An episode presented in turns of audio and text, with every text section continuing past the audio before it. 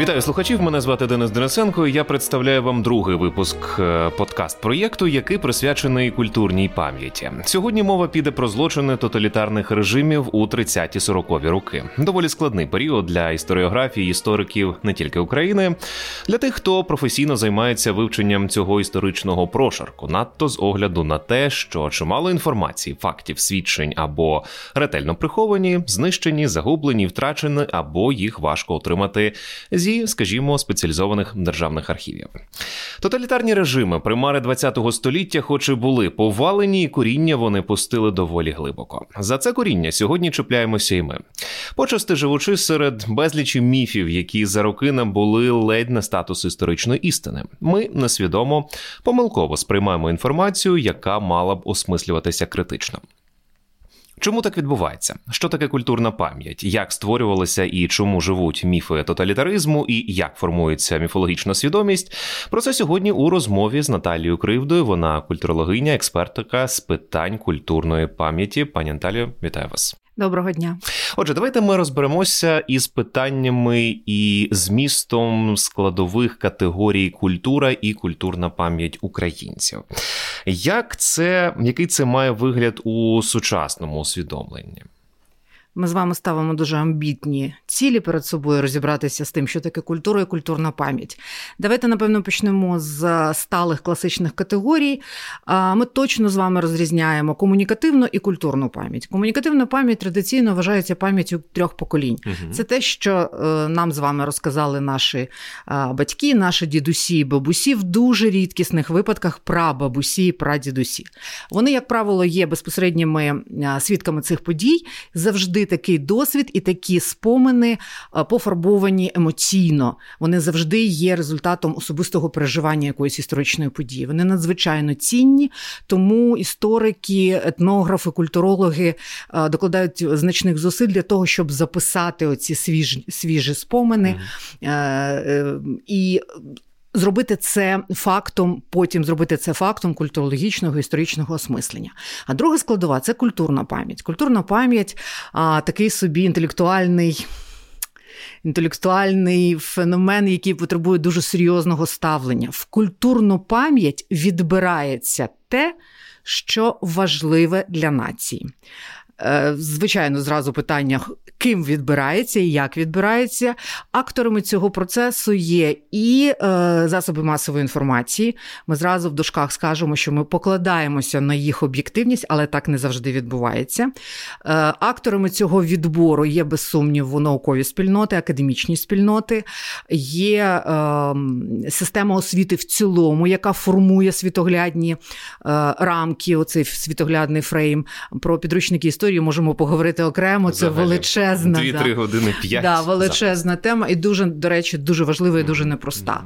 Mm-hmm. До е, культурної пам'яті е, від, відбір цей відбір важливих для нації, для держави, для спільнот, для класів, для груп події, факти, ідеї відбираються ще і тим, що називається суспільна думка. Mm-hmm. Ну, от е, така непроста ситуація. І потім ця культурна пам'ять вона закріплюється, вона фіксується в текстах, в пам'ятниках, монументах, в музеях, в історичних переказах, в текстах, які є розповсюдженими. Зверніть увагу на те, що ми не покладаємося виключно на академічні тексти. Угу. Ми ще й маємо з вами справу з е, тим, що ви називаєте міфологізованою свідомістю, міфологізованою пам'яттю. Ну і зрозуміло, що це сфера дуже активно залучається до маніпуляцій. Вона завжди політично заангажована, влада завжди потребує. Легітимізації свого перебування, свого існування, кожна влада, будь-яка влада в будь-якій країні світу, від фараонів і Гільгамеша до сучасних політиків, влада потребує міф про себе, легітимний міф, який би розказував, чому привілеї, претензії влади є законні, чому вона, власне, має нами правити, хто вона така, який Ореол світиться за владною головою цього колективного суб'єкту. А чому вони чіпляються саме за історичну спадщину? Чому вони не створюють, ну скажімо, якихось новітніх е, проєктів, новітніх ідей, е, там класів, які б ну відповідно на яких вони б засновували свою владу? Прекрасне питання, Денисе. Дякую вам. Я зараз не жартую. Насправді це дуже серйозне питання. Знову ж е, дивіться, з історією історія вже є. Її можна переосмислити і поставити собі на. Взяти її за зброю, uh-huh, да, uh-huh. Зробити її активною частиною а, свого виправдання для того, щоб створити нові ідеї, треба багато працювати. І ці ідеї мають бути насиченими сенсами, які резонують з уявою е, і уявленнями більшості людей. Це складно. Насправді успішні давайте так скажу, в моєму ідеальному баченні світу. Давайте побудемо трішечки Томасом Мором і його Давайте. утопію. створимо власну утопію. Давайте. Тож. Ну от в ідеальному в ідеальному світі а, насправді влада разом з експертами, з громадським mm-hmm. суспільством, громадянським суспільством має створити таку ідеальну візію майбутнього, до якого ми всі, як суспільство, йдемо. Це дуже непростий процес. Це пов'язано з узгодженням цінності есенсів, які повторюся, резонують хоча б з більшістю суспільства, якщо не з е, всіма його представниками. Це про те, які засоби ми будемо вибирати, щоб досягти цього прекрасного майбутнього. Це про те, яку ціну ми готові платити як суспільство, як кожна окрема людина за те, щоб дійти туди. Це про те, як ми насправді бачимо це майбутнє, яке воно для нас, з ким воно поруч, яке воно з точки зору насиченості. Ем, е, яке воно з точки зору суб'єктності нашого uh-huh. перебування в світі? Насправді це дуже і дуже серйозна задача. У мене є відчуття, що а, сьогодні не тільки українська влада, я зараз не про політику, uh-huh. увага, не про Увага. політику. Спойлер, не про політику. Не про політику. Uh-huh. Е, Я думаю, що не тільки українська влада сьогодні, а а от е, і європейська влада, в тому числі, не дуже добре уявляє собі це майбутнє. Візія, оце, оце бачення яке ми всі так хочемо створити, воно розмите. Надто багато, надто диференційовані впливи, критерії впливу на те, які рішення ми приймаємо. Невже зараз не існує суспільства або влади, яка яка б досягнула, от, е, ну, хоча б близького до взірцевого такого статусу? От на ваш погляд. Дивіться, да, е, це суб'єктивна думка, і я би не е, претендувала на те, що я розуміюся в, в політичних технологіях. Ну, от Мені здається, що е, останні промови, інаугураційні промови е, нового президенту Сполучених Штатів Америки продемонстрували якесь таке нове бачення. Проблема в тому, що не все суспільство, давайте обережно, не все населення Сполучених Штатів Америки напевно розділяє цю цю візію майбутнього. Е, Можу тільки сказати, що на відміну від нас, е, американське суспільство створило систему балансів противаг руках ем, набагато раніше. Набагато раніше і вмілого, вмілої роботи, вмілої професійної, коректної, необразливої роботи з точкою зору іншого, угу. що дуже важливо. Ну і таким чином ми повертаємося до питання, як саме працює культурна пам'ять. Я от вчора подумав, наскільки, на вашу думку, впливає життя у тоталітарному суспільстві на свідомість, на самосвідомість і загалом на світогляд людини дуже серйозно впливає. Ми є продуктами нашого суспільства, є хороші дослідження соціологічні. Ви давайте зразу вибачусь перед аудиторією, що не можу зразу дати посилання. Е, є хороше соціологічне дослідження про ступінь свободи і відповідальності. Угу. От В найбільш е, тоталітарному суспільстві лише 10% наших вчинків залишається на наш власний розсуд. Е, візьміть до цього побутове життя, да, включіть от список всіх наших вчинків побутового життя, і видається, що в принципі соціальних вчинків нам свободно робити не дозволяється в тоталітарному суспільстві. Приблизно від 15 до 20% ем, свободних вчинків є в такому середньо толерантному, терпимому, там більш-менш здоровому суспільстві, і до 30% Вільних вчинків нам дозволяється в суспільстві найбільш вільному, найменш а, за за найменш формалізованому uh-huh. такому суспільстві. Да? Е, і у цих всіх цифр є зворотній бік. Це означає, що чим більше свободи, чим більше. Простору для здійснення власних актів і вчинків залишає нам е, середовище, соціальне середовище, тим більше відповідальність покладається на нас особисто. Я дуже люблю термін культурна компетентність. Mm-hmm. Культурна компетентність передбачає те, що ти знаєш правила в самому широкому сенсі слова, правила і норми поведінки в цьому суспільстві. Ти розділяєш їх, ти добровільно береш на себе відповідальність обмежити себе в цьому, в цьому і в цьому. І маєш свободу в цьому, в цьому і в цьому. Це складна і ідеальна система, але є е, суспільства, в яких вона працює. До речі, дозволимо собі трошечки актуальності. От е, всі події, які пов'язані з пандемією е, і з обмеженнями свободи, а це була прям серйозне обмеження обмеження свободи. Вони лише посилили ті тренди, які існують в суспільствах. В суспільствах, де свобода і відповідальність були в такій взаємо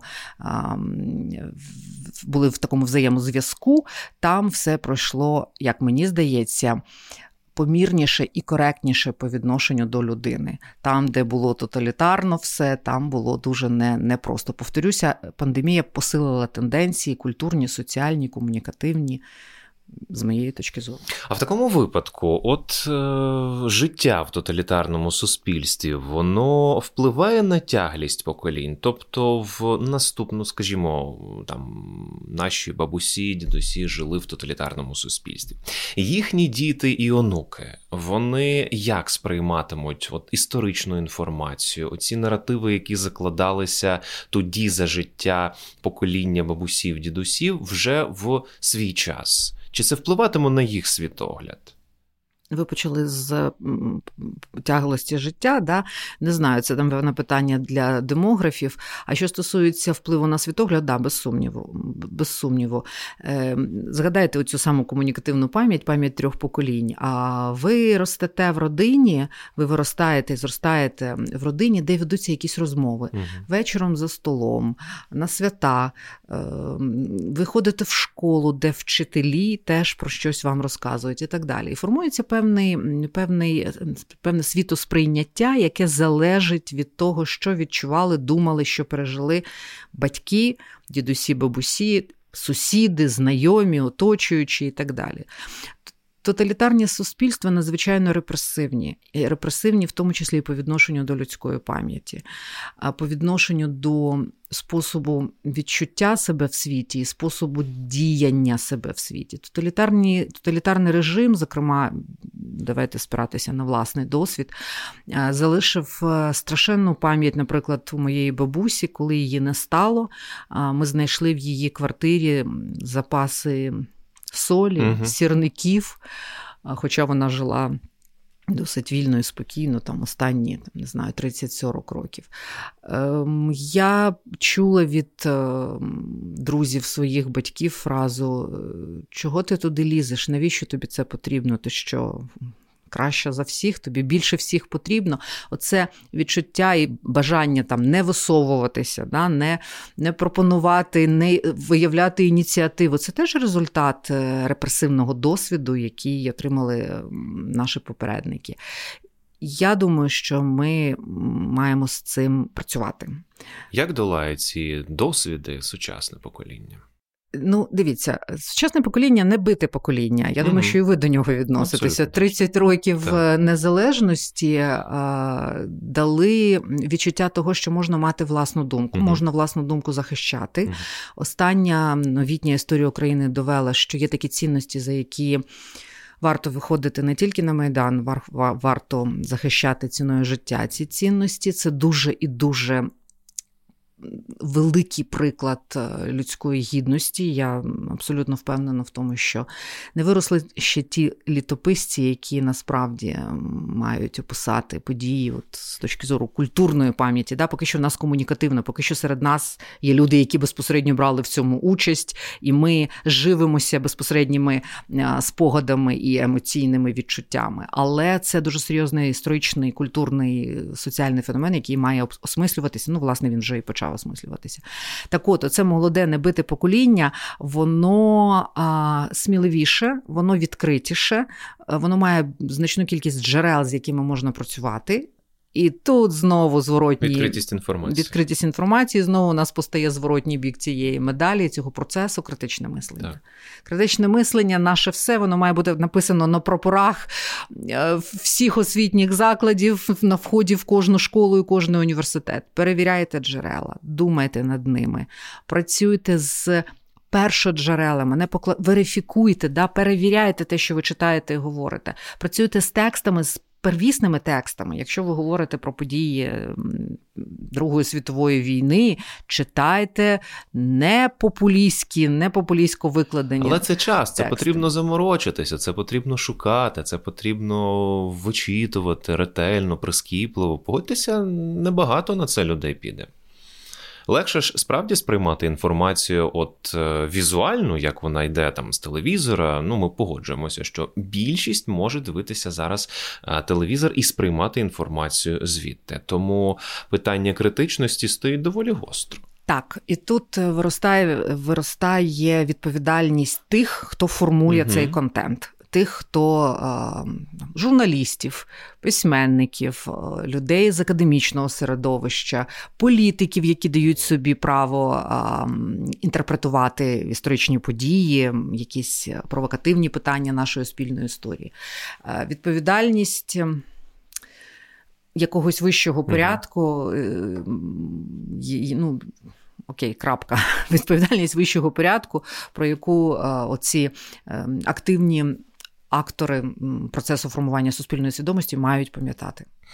Я нагадаю, ви слухаєте другий випуск подкаст проєкту під назвою Міфологія тоталітаризму, як перекодовувалася культурна пам'ять українців у системах СРСР. В гостях проєкту Наталія Кривда, вона культурологиня, експертка з питань культурної пам'яті. Отже, міфологеми тоталітаризму і нова пам'ять. Розкажіть, будь ласка, які найуспішніші міфи радянського комунізму, які закріпилися в нашому суспільстві, і тепер живуть, квітнуть і час від часу до них повертаються в політичних суперечках, у соціальних суперечках, і який, який наслідок це має для суспільства, для нового українського суспільства сьогодні?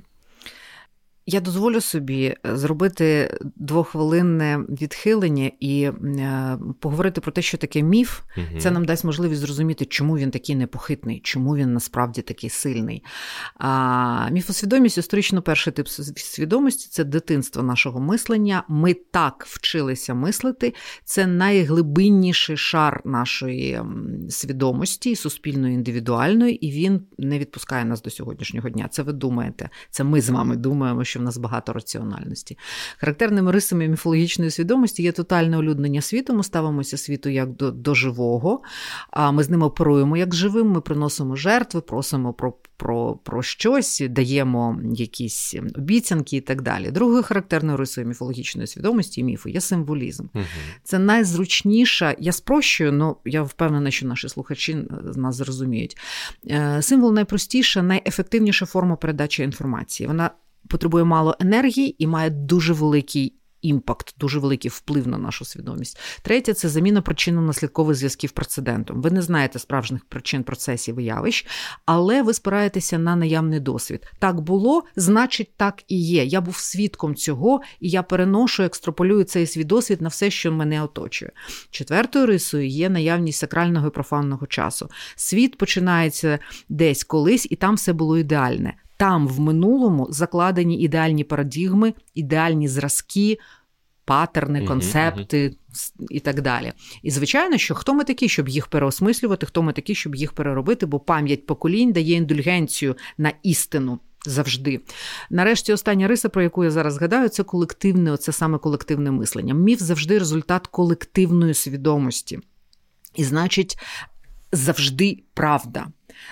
Він не потребує перегляду, він не потребує доведення і аргументів. Він правда, тому що це правда десятків минулих поколінь. Короткий теоретичний огляд дає нам е, можливість зробити дуже серйозний висновок. Міф непорушний. Зруйнувати міф неможливо, тому що він. Хай простять мене е, колеги-професіонали, але пересічною мовою сказала би так: міф вшитий в нашу свідомість. Він і є фрейм, він і є рамка, він і є оці вісі, концептуальні вісі нашої свідомості. Кожен раз він набирає нового змісту.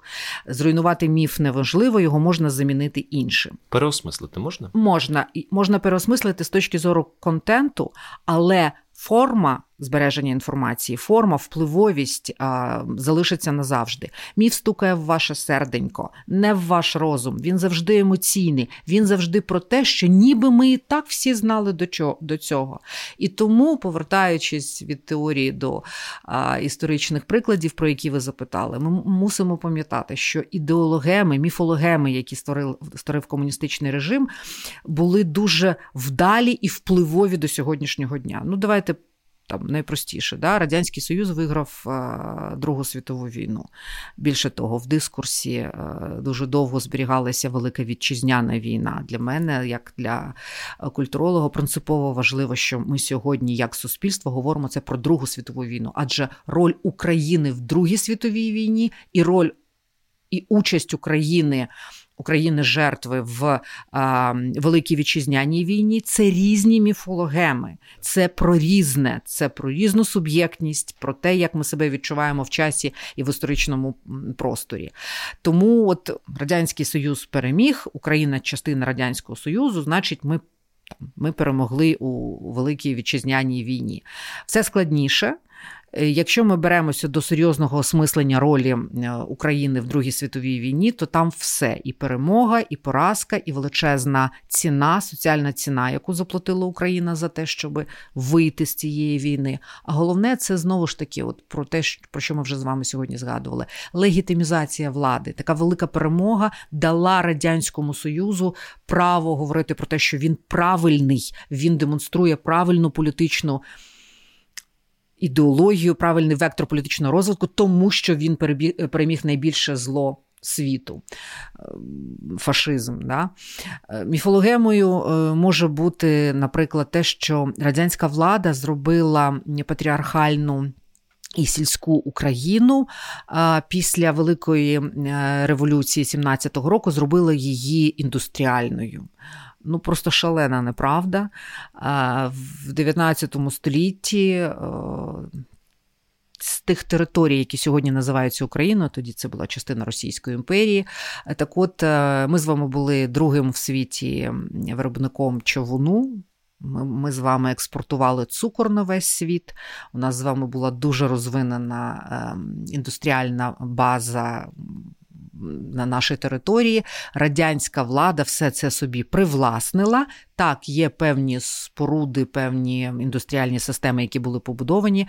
Е, наприклад, Дніпрогес теж великий, великий міф Радянського Союзу, великий прекрасний е, Дніпрогес, який перекрив Дніпро і зробив можливим видобуття дешевої електрики, електричної енергії. І натомість яку ціну заплатили? Ми Дякую вам, Денисе. Да. Ціна була настільки висока і залишається до сьогоднішнього дня, що я би цю міфологему просто знищила. Дуже страшний міф про про колективізацію, про колгоспи, про успішні колгоспи на наших з вами територіях. Ні, оце, напевно, одна з найсерйозніших для мене, як для культуролога, одна з найсерйозніших травм, адже колективізація вбила традиційне, традиційну українську родину, сільську родину, український традиційний український спосіб життя, а значить, вбила традиційну Можна його назвати українську капіталіст... культуру капіталістичним способом. Е, дивіться, ну в сучасному розумі капіталізм це ж непогано, це прекрасно. Завжди питання про те, яку ціну ви платите і які результати цього цього капіталізму. Якщо це ціна сотень е, тисяч життів, якщо це ціна сотень українських сіл містечок, які перед... закінчили своє існування, цвинтарі, церкви, будинки, сади, які покриті водою. Це теж ціна, яку ми заплатили за індустріалізацію. Ну і, звичайно, ті речі, про які. Е, ви запитували голодомор, Голокост, е, виселення кримських татар, биківня. Ну, от е, справді, давайте ми і поговоримо про ці моменти. Як на вашу думку, впливали трагедії того часу 30-х 40-х е, років? Е, цей згаданий голодомор, і Голокост, і депортація кримських татар, серед них і великий терор. Як ці трагедії пов'язуються із культурною пам'яттю? Це категорії цілісні, чи вони розроблені, вмонтовані в свідомість сучасних українців? Прекрасне питання для великого і серйозного академічного дискурсу. Давайте е, знову ж з великих речей почнемо. Дуже серйозним і нагальним питанням є створення так званого національного наративу. Національний наратив це така собі знову ж без категорії термінів, національний наратив це така е, спільна історія, це таке спільне бачення е, нашого розвитку і нашої історії, які ми всі більш-менш приймаємо. Хтось приймає абсолютно, хтось приймає з застереженнями, але це є спільне бачення, яке говорить нам: ми належимо до цієї нації, і отак виглядало наше минуле. Ми його засуджуємо, ми ним пишаємося, ми розглядаємо приклади з цього минулого як частину нашої сучасної свідомості, але це спільний історичний наратив. Його немає. Глобальна історія України ще чекає своїх авторів, своїх творців. Е, ми з вами є свідками. Я зараз дуже обережно буду про це говорити, але тим не менш, е, ми з вами є свідками того, як локальні історії борються між собою за присутність в цьому загальному національному наративі, адже історичні події, які відбувалися в східних або південних регіонах України, центр України і Київ, да, західні регіони України, глобальна історія одна, локальні історії можуть бути різні з різним забарвленням, з різними героями. Пантеони героїв формуються завжди локально. Складно створити єдиний національний пантеон. Не можу не згадати, дуже люблю її професорку Монсерат Гібернау. Мау, яка написала відому класичну книгу Ідентичність нації або е, національна ідентичність перекладають і так, і так ідентичність на Identity of Nations. Е, так от вона говорить про те, що наявність цього спільного сприйняття нації це перший критерій успішної стратегії розвитку нації, спільного спільного національного наративу, е, наявність символів е, і пантеонів героїв, єдина система освіти, спільні вороги це теж частина того, що робить націю націю. Ну і ще цілий ряд критеріїв. Тільки, Тільки створення оцього цього інструментарію такого, який би був прийнятний, хоча повторюся, для більшості населення, дозволить нам вибудувати наше саморозуміння, нашу модель існування, ну і хоча б якось спрогнозувати майбутнє. А в наших реаліях можливо це зробити? Ми да, розуміємо, можливо. наскільки складний історичний шлях проходила наша країна, яка була розділена свого часу між двома імперіями, а потім стала складовою величезної червоної імперії, яка вже закладала нові наративи, нові ідеї, новий світогляд. Зараз, от от е, з моменту здобуття незалежності і формування нових цінностей, нових категорій, нових е, парадигм, наскільки швидко можливо викорінити ці міфи і жити новими ідеями? До речі, наскільки діяльність такого такої інституції, як інститут національної пам'яті в Україні, цьому сприяє? Давайте я для мене це багато питань. Так. Давайте я їх розділю. Е, ну, Якщо б ми з вами були не в такому форматі, а в іншому, то я б дозволила собі задати поставити питання вам. А як ви думаєте, наскільки швидко це можна зробити? Я думаю, за років 100. Щонайменше століття має минути. Я думаю, що століття це з точки зору емоційного сприйняття, а з точки зору а, чіткого і раціонального бачення, це можливо зробити раніше. І те, що ми це не робимо, і те, що ми повільно, я не скажу зовсім не робили, ну повільно робили це а, всі 30 років незалежності. Цього року нам 30 років. Да? З точки зору людського віку, особистісного, це вже зріла, зріла, зріла доросла людина, яка вміє рефлексувати і оцінювати свої відповідально оцінювати свої вчинки. Ми робили це повільно. Я точно знаю, що були докладені академічні зусилля. Я говорила про це з пані Наталією Ковенко. Академічні зусилля для того, щоб, наприклад, узгодити там, написати якийсь такий підручник історії для школи, який би був прийнятний і і, і був би об'єктивний, наскільки історич... підручник історії може бути об'єктивним, щоб він включав різні дискурси, щоб він давав можливість для формування молодому цьому молодій людині формування власної точки зору, яка би підтримувала національні того інтереси. критичного мислення, про яке ми на початку з вами так, е, і такі події, і такі е, зусилля приймалися. Була академічна група, яка це робила. На жаль, вона не змогла довести свою роботу через об'єктивні причини до кінця. Е, я думаю, що ви знаєте, що в європейських ем, традиціях, в європейських країнах існують такі комісії, які узгоджують історичні наративи між країнами. От я знаю про роботу польсько-німецької комісії. Вони узгоджують підручники історії для школи і для університетів. Працюють вже понад 20 років. Як ви думаєте, скільки узгодили? Да, ви праві. Вони дійшли до середніх віків. Mm. Тому що це дуже ретельна робота, тому що це дуже серйозний вибір, тому що це насправді робота з джерелами і першоджерелами, і справжнє їх оцінювання, і включення в спільний дискурс тільки того, що не руйнує, да, не розрушає, не не, розриває зсередини а, якесь спільне європейське розуміння. Польща і Німеччина працюють над своїм дуже і дуже непростим історичним минулим. Ми працюємо повільно. Нам потрібен національний наратив, нам потрібен шкільний підручник, який би був прийнятний, який би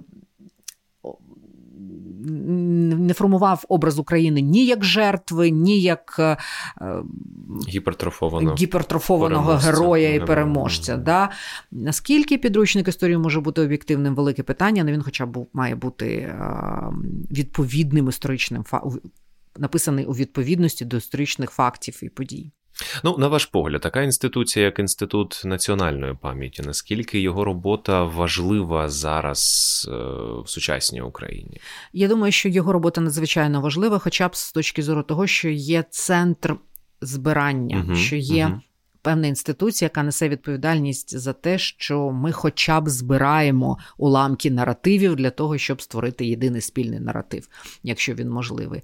Ем, Мені здається, що інститут національної пам'яті працює, працює активно. Я знаю. Багатьох колег, які там працюють. Е, з недавнього часу і студенти філософського факультету університету будуть там проходити практику, чим я дуже задоволена. І повторюся, е, наявність наявність інституції завжди набагато краще, ніж її відсутність. Ви знаєте, що в Україні є велика, великий виклик, великий челендж. Е, у нас низька довіра до інститутів і висока особистісна довіра. І тому ми завжди будуємо ці внутрішні міжособистісні зв'язки, що нам здається мережею безпеки. А от до інституції у нас довіри мало, тому що ми були колоніальні, тому що для нас влада завжди була зовнішня, тому що ми там протягом. Сотень років ставилися до того, хто зверху, як тобто, до того, хто зараз... прийнят, присланий. Чи можна зараз говорити, що в нашому сучасному суспільстві а, живий культ вождя чи культ особистості? Про вождя точно скажу, що ні. Ну, особистості. У нас, у нас є. Да, Денисе, ви весь час мене провокуєте на серйозні розмови, і це потребує часу.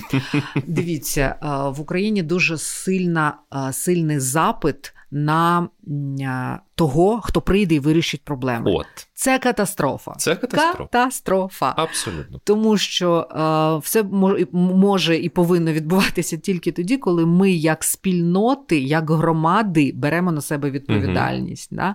От е, Мені важко говорити про політичну складову, але з точки зору культурної, такої перспективної культурної складової, децентралізація велика штука, велика річ, тому що громади, місцеві громади, великі і, і, і, і маленькі, беруть на себе відповідальність за своє майбутнє. Куди ми будемо спрямовувати гроші? На дороги чи на клуб? Ми будемо бібліотеку купувати, чи ми будемо спортивний майданчик? Все важливо, да? Ну, в моїй в моїй картині світу, звичайно, бібліотека важливіша за спортивний майданчик, але це жарт, все важливо. Да? І оце, оце відчуття того, що, що. Ти, як громадянин країни, береш на себе відповідальність і маєш будувати своє майбутнє, воно принципово важливе а запит на того, хто прийде, все ще залишається. Да? І тому така, тому така. Гіпертрофована віра в те, що зміна однієї людини на чолі країни і особистість цієї людини а, так сильно впливає на те, що відбувається, і шкода, що інколи так і відбувається. Нагадаю, ви слухаєте другий випуск подкаст проєкту, який присвячений культурі пам'яті. Говоримо сьогодні про міфологію тоталітаризму, як перекодовувалася культурна пам'ять українців у системах СРСР. Говоримо ми про це з Наталією Кривдою. Вона культурологиня, експертка з питань культурної пам'яті. Пані Наталія, давайте ми поговоримо про інструменти перекодування пам'яті. Яким чином, на вашу думку, режим ну, в контексті нашої розмови радянської підмінював культурну пам'ять українців? І чи підмінював? Так, да, звичайно, підмінював. Е, є кілька кілька способів. Найпростішим і таким лобовою атакою є, звичайно, там пере, перейменування міст, містечок, селищ. Не було в Україні міста, містечка і селища, щоб не носила, не було вулиці, не було в кожному місті була вулиця, названа іменем Леніна, Великої жовтневої революції, героїв і так далі. Сьогодні. Мало хто взагалі може згадати там дві дві третини імен комуністичних героїв, ім'ям яких були названі е, вулиці Києва. Звичайно, активним гравцем на цьому полі була система освіти угу. від початку, від дитячого садочку через школу і вищі, ем, і вищу освіту. Вкладалися якісь ідеологеми, вкладалися чітко, безапеляційно, вивчалася історія комуністичної партії, науковий комунізм, політ... політекономія соціалізму були такі предмети, мало хто, напевно, вже їх пам'ятає.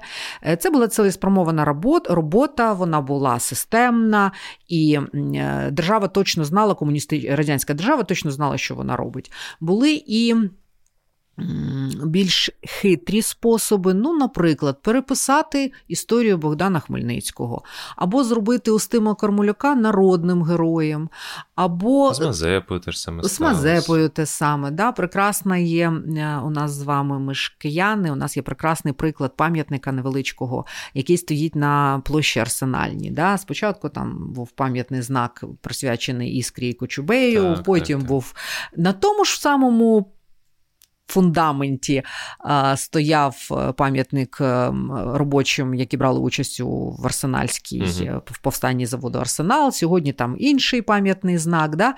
формально зберігається монумент, місце. Ми прив'язуємо до цього місця певну пам'ять, але ми кожен раз закладаємо нову, ми інтерпретуємо.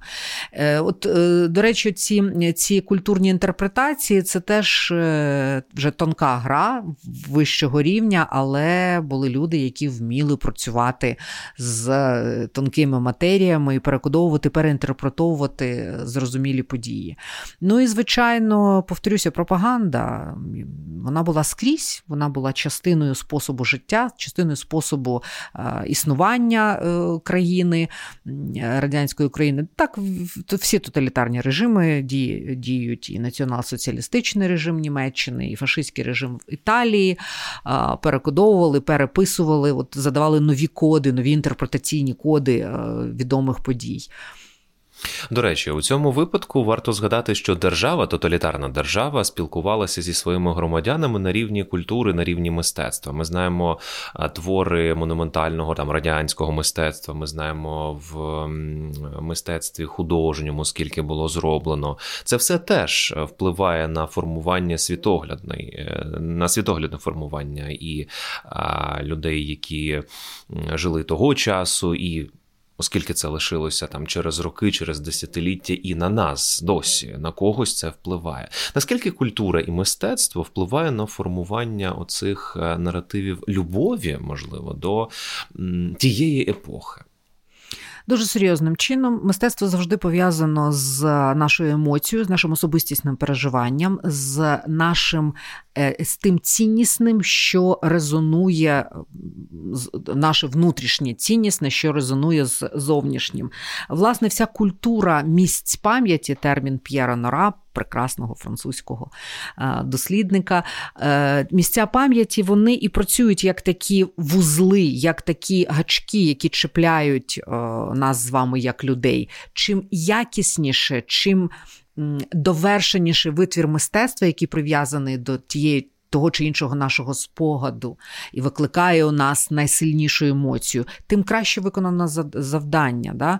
Е, це ж не обов'язково тільки монументальне мистецтво, це пісня, вірш, поема, художній фільм і так далі.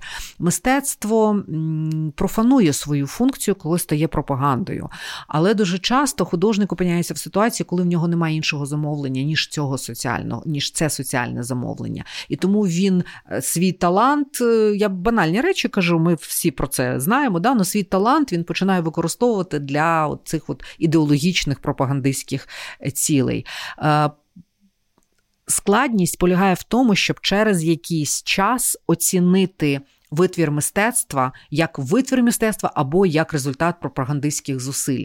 І тут мені здається, ну з моєї там професійної особистої точки зору, дуже хорошим шляхом пішли е, колеги з Прибалтики, де всі пам'ятки пов'язані з е, радянською добою, які становили художню цінність, не були зруйновані, але були демонтовані і вивезені в спеціальне місце. Був створений такий парк скульптур, е, де зібрані там десятки ленінів, панно присвячені жовтневій революції і так далі.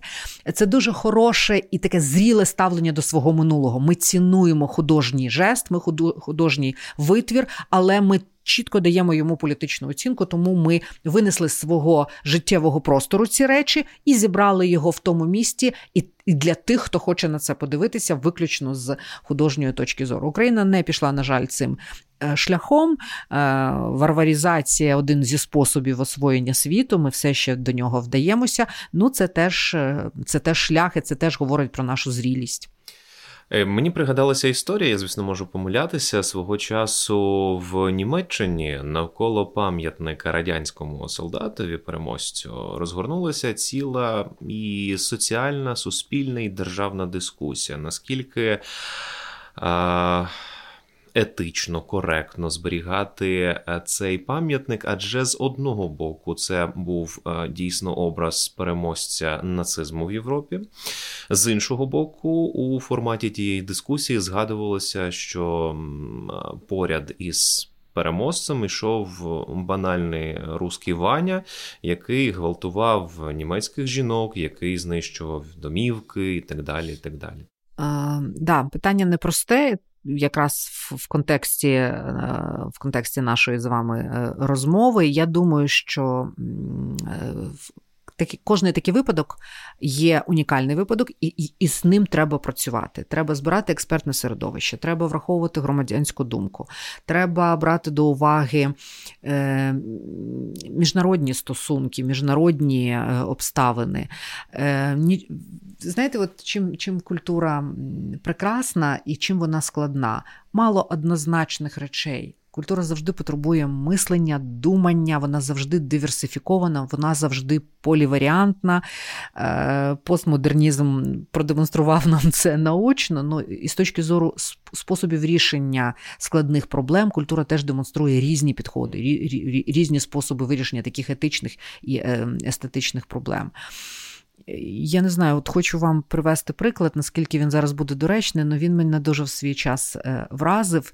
Е, я думаю, що сьогодні ну, мало в Україні людей, які не пам'ятають прекрасний, сатиричний і дуже тонкий насправді фільм за двома зайцями е, був переозвучений угу. в радянські часи. Да-да. В тексті Старицького і, власне, в сценарії, першому сценарії, всі позитивні герої, умовно позитивні uh-huh, герої, говорили хорошою, чистою українською, українською мовою. Так. А всі, е, хто викликає в нас посмішку і іронічне ставлення, говорили оцим суржиком, да, поганим, викривленим російсько-українським суржиком. Так от фільм був переозвучений навпаки. Да? І це теж з тим, як як пропаганда працювала з сенсами, працювала з смислами. Да? Позитивні герої говорять російською, все російське, все русифіковане, правильне, свіже, молоде, хороше. А от все, що говорить про старе життя, все, що потребує іронічного ставлення, е, є суржиком. Це тонкий ход з точки зору пропаганди. Повертаючись до наших з вами е, роздумів кожний витвір мистецтва. Кожний кожний культурний факт і акт е, заслуговує на те, щоб ми поставилися до нього з повагою, але наші оцінки мають відбутися. Ну і таким чином ми підходимо до важливого питання наслідків перекодування пам'яті, наскільки вони вплинули ці радянські наративи на сучасне суспільство, на сучасну Україну. Я буду зараз ем, не інноваційною і не новою в тому, що скажу, але абсолютно впевнена, що військовий конфлікт на сході України це конфлікт історичних наративів, це конфлікт історичних пам'ятей, якщо так можна сказати. Це про різний світогляд, це про те, як по-різному відчувають люди, що живуть по різні сторони зіткнення, лінії зіткнення, відчувають своє майбутнє.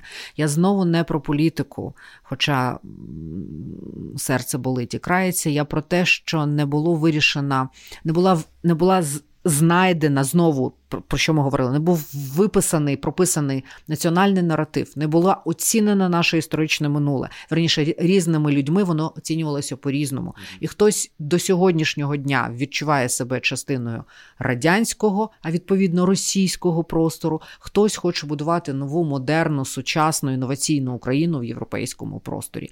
Ми зараз з вами про те, що як говорив.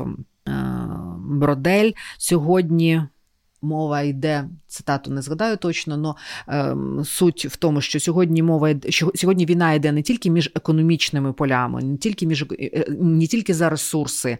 Сьогодні війна йде за душі і розуми людей. І оці символічні капітали, оці символічні поля стикаються е, інколи настільки суворо, що відбуваються військові конфлікти. Е, я нічого не можу вам сказати про політичне і військове вирішення конфлікту. Ну я точно знаю, що величезний результат, величезним результатом ем, роботи після закінчення е, військових дій має стати культурна робота, має стати історична робота, робота з культурною пам'яттю, з історичною пам'яттю, самоусвідомленням. І оце Тут я не можу з вами не погодитися. Оце вже на десятки, а можливо і на сотні років. Чи зараз в Україні існує, є написана, створена як завгодно, культурна стратегія, культурна політика і шлях, які б визначили життя і будівництво нового суспільства? І зараз ми починаємо нашу бесіду хвилин на 40, коротенько про те, що насправді хвилює всіх експертів в сфері культури. Спробую коротко. Офіційної стратегії культури немає. Є стратегія культури і гуманітарного розвитку е, довгострокова стратегія культури, яка була прийнято, прийнята е, за каденцію пана Кириленко, uh коли він був і віце-прем'єром, і міністром культури. Е, дозволю собі сказати, що ця стратегія активно критикувалася і е, громадянським суспільством, і експертними середовищами, і професійним середовищем. Принаймні, сьогодні вона існує як єдиний офіційний документ, підписаний ще в той час з паном Яценюком. Вона точно потребує критик, е, вона точно критикується і вона точно потребує серйозного допрацювання. Ну, м'яко кажучи, да, переписування. Добре. Який документ мені здається більш е, продуктивним, і на який би я весь час звертала увагу, це стратегія культури 2025, яка є результатом дуже серйозного експертного обговорення на чолі з експертами Нестерівської групи, групи 1 грудня, е, експертами реанімаційного пакету реформ, асамблеї культури і так далі. Там сотні зустрічей експертних були і в полях, і. Вже в Києві, які генералізували всі ці е, стратегічні сесії. Культура 2025 цей документ е, дуже серйозний, дуже розумний, і багато разів громадська спільнота і експерти зверталися до е, тих, хто сьогодні виконує владні функції, про те, що саме цей документ треба покласти в основу, якщо ми хочемо розробити новий нову стратегію. Е, в е, планах кожного уряду є розробка і прийняття стратегії культурного і гуманітарного розвитку країни. І жодний уряд не доходить до цього пункту. От моє велике переконання, я зараз кажу вам це як експерт, як громадянка, як просто свідома людина. Моє велике переконання полягає в тому, що поки не будуть прописані головні ідеї, поки поки сенси не будуть сформульовані у вигляді речень і слів, які будуть доступні всім, ми не сформуємо візію нашого майбутнього. У нас немає перспективи, не тому, що її немає, тому що ми не можемо її проговорити. Ми не можемо з нею, поділитися і зробити частиною нашого а, світогляду ні професійного, ні індивідуального. Стратегія культури одне з най... закон про культуру, який вже кілька разів до якого кілька разів до... добиралося Міністерство культури і намагалося почати його а, створювати на сучасних модерних засадах з зарахуванням точки зору всіх стейкхолдерів. А можливо, це єдиний закон, стейкхолдерами якого є все суспільство. Все суспільство і е, мертві і ненароджені, е, в тому числі, бо це і про минуле, і про майбутнє, і про сучасне. Так, от е, Міністерство культури різних каденцій кілька разів до нього до, цього закону доходило, і ніяк не можна. Це не критика, це констатація факту. Ніяк ми не можемо цей закон всі разом створити. Е, перспективи не здійснюються, якщо вони не ясні. Перспективи не ясні, якщо вони не проговорені. Перспективи не проговорені, якщо у нас нема точок відліку і е, ключових сенсів і смислів, з якими ми цінностей, з якими ми готові працювати як суспільство. Пані Наталі, ви згадали зараз про а, візії, які мусять бути у а, концепції культурного і стратегії культурного розвитку нашої держави. На вашу думку, особисто, ну кілька тез, що там має бути от обов'язково. Які це візії, які це концепції? Можна дві, можна три. Але, от на вашу думку і погляд, найґрунтовніші і найважливіші? Я благаю всіх, кому цікава ця тема. Закликаю і благаю звернути увагу на документ, який називається Директиви культурної політики. Він в свій час був розроблений експертами і громадянським суспільством і е, пов'язане з діяльністю реанімаційного пакету реформ, колись це була дуже впливова і зараз залишається впливовою серйозною організацією, платформою громадських е, організацій. Я не пам'ятаю всі, не можу зараз пересказати всі ідеї, але ключові мають бути такі. В першу чергу, культура це е, спосіб е, розвитку людського капіталу, можливість і простір для розвитку е, людини, безпосередньо людини. По-друге, це можливість здійснення сенсів важливих для деяких громад, для всіх громад. Це простір, е, де має звучати голос тих. Хто не почути в суспільстві. Культура це завжди простір примирення, і дуже часто саме там можна знайти примирення, яке не можна знайти в інших сферах. Культура це завжди про цінності важливі для суспільства. Ну, от, якщо коротко, це це завжди спосіб організації нашої свідомості і нашої діяльності. Це доступ до культурного продукту, до культурних практик, е, це про нашу унікальність в світі, про те, що ми можемо продемонструвати світу. Про наше це ядро культурної мистецької унікальності. Я можу зачитати ці директиви, якщо ви мені дозволите. Будь ласка. Культура це завжди основа суспільного життя і фундамент модернізації. І для нас дуже важливо сьогодні визнавати культуру ключовим чинником вирішення суспільних конфліктів. Да? Саме культура може стати основою консолідації суспільства. Ми можемо знайти примирення в культурних сенсах, практиках, продуктах, а не в якихось інших. Ми можемо з вами е, розглядати культуру не тільки як збереження, але в першу чергу як сферу культури, як актуалізації культурної пам'яті, культурної спадщини, про яку ми е, з вами весь час говоримо. Культура напряму і безпосередньо пов'язана з ідентичністю суспільства. Якщо ми хочемо відчувати себе тотожніми, конгруентними в світі, когерентними, вибачте, правильний термін, когерентними в світі, то ми виробляємо, ми працюємо з поняттям своєї ідентичності.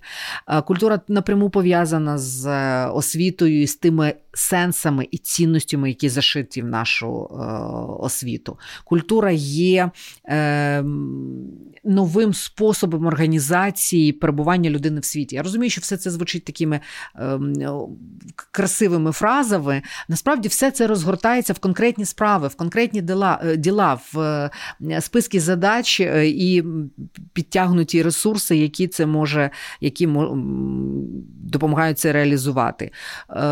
Як я вже говорила, культура це простір, де звучить голос тих. Чи голос раніше був не почутий.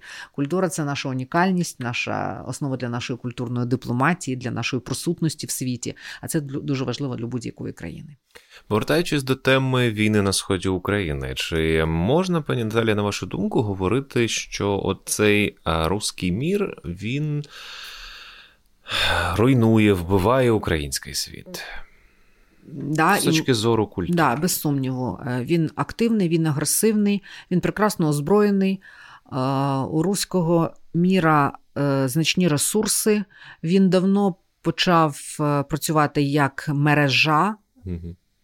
І не тільки по відношенню до українського суспільства, а і до інших суспільств в інших країнах світу. Ми маємо йому протистояти. Це інколи видається, інколи виглядає зі сторони як боротьба Давіда з Голіафом, угу. але ми пам'ятаємо, що Давід переміг. переміг. І о, проблеми ідентичності тут постають надзвичайно важливо, дуже провокативна, болюча, але принципово важлива питання мови. Дуже е, непроста, непросте питання культурної історії, історичної е, пам'яті, про яку ми весь час говоримо. Питання про пантеон героїв, питання про спільні символи, з якими ми працюємо, які є спільні для всієї країни. Все це такі цеглинки, які мають укріпити нашу, наш світ, не зробити його фортецею, а зробити його палацом для прекрасних ідей і думок. І на завершення нашої розмови давайте ми підсумуємо тезово питання відновлення пам'яті. Що кожен з нас може зробити, аби поновити культурну пам'ять вдома, загалом в ширшому понятті там соціумі. Це коло спілкування, робота, будь-що навчання, і загалом це екстраполюючи вже на суспільство. Угу. Ну, Давайте говорити про те, що є спеціально покликані спільноти, які угу. мають цим займатися. Ми вже згадували їх сьогодні. І інституції, як е, Національний інститут пам'яті, і е, музейна мережа, бібліотечна мережа це все так чи інакше пов'язане з збереженням збереженням культурної пам'яті. Е, є, Є е, система освіти. Яка просто зобов'язана працювати з культурним матеріалом, осмислюючи його, виливаючи його в прийнятні для дітей, підлітків, дорослих студентів форми. Е, система освіти є прекрасним комунікатором, має стати прекрасним комунікатором і поставити з однією з своїх задач формування цього цієї візії проекції минулого і візії mm-hmm. майбутнього. Що стосується наших особистих з вами зусиль, розказуйте історії, розмовляйте зі своїми дідусями і бабусями. Якщо є наснага і хист, пишіть, записуйте це, пишіть дописи в Фейсбуці. Ставте старі фотографії, розпитайте свою родину, е, своїх е, там, друзів, своїх батьків і своїх батьків про те, як як все відбувалося. Е, збирайте фотографії, чита, пишіть листи від руки, пишіть і зберігайте. Е, це така, таке відчуття історії, яке має жити в кожному з нас. Бо, зрештою, колись для кожної молодої людини прийде час, коли їй треба буде щось розказати своїм дітям. Чому б не розказати історію своєї родини? Нам є чим пишатися. Дуже часто історії родин демонструють нам, як в краплині води всю історію України, там в моїй особистій родині, наприклад, там в трьох поколінь. Ну, адже бачите, в одній родині родині можуть бути діди воювалі, а в іншій родині. Інший світогляд. Ви знаєте, а є родини, в яких з різних боків так. а є і такі. От воювали моя. з різних. Так, Чому у вас це викликає? Е, чому у вас це викликає якесь е, непорозуміння? Да, така історія, і да, і це прекрасно, що ми можемо на особистому прикладі, на прикладі власної е, родини, хоча б спробувати це осмислити, хоча б спробувати примирити ці два дискурси, або хоча б зафіксувати те, що це було. Тріщина світу проходить е, через серця кожної людини. Не можна відсидітися і відчувати себе поза межами е, тих процесів, що відбуваються в світі. Сьогодні глобальність проявляється не тільки в е, комунікативних, да, верніше, не, не тільки в економічних речах, але й в комунікативних речах. Сьогодні світ надзвичайно відкритий. Мені дуже подобається теза відомого політолога Екатерини Шульман про те, що сьогодні настали часи нового середньовіччя, середньовіччя, адже прозорість інформації про вас неймовірна. Е, феодальний барон жив поколіннями в одному і тому ж замку, селяни навколо замка поколіннями жили, всі про всіх все знали. Так от сьогодні теж всі про всіх все знають. І е, це накладає на нас відповідальність, це потребує певної інформаційної гігієни, нашої гігієнічної присутності в просторах спілкування, але це ще й дає оцю, оцю долученість до пульсу часу. Е, ви знаєте, що зараз є можливість е, зробити персональний запит до архівів, наприклад, до архівів СБУ, і можна згадати, спробувати знайти інформацію про зниклих родичів, про бабусів, про дідусів. Пишіть історії своїх міст і селищ. Як експерт Українського культурного фонду, я долучена до оцінки заявок, які подаються на фінансування в Український культурний фонд. Це державні гроші. Uh-huh. Прекрасна, до речі, інституція.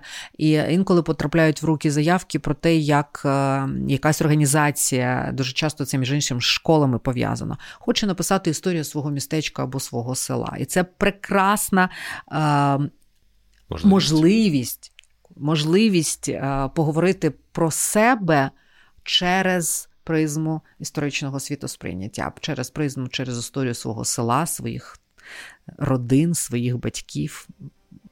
Ну і критичне мислення. Читаємо джерела, читаємо хороші джерела, аналізуємо їх, порівнюємо, відчуваємо себе відповідальними за те, що поселиться в наших головах як от наш подкаст Міфологія тоталітаризму, як прикодовувалася культурна пам'ять українців у системах СРСР. Це другий випуск подкаст проєкту, який присвячений культурі пам'яті в Україні.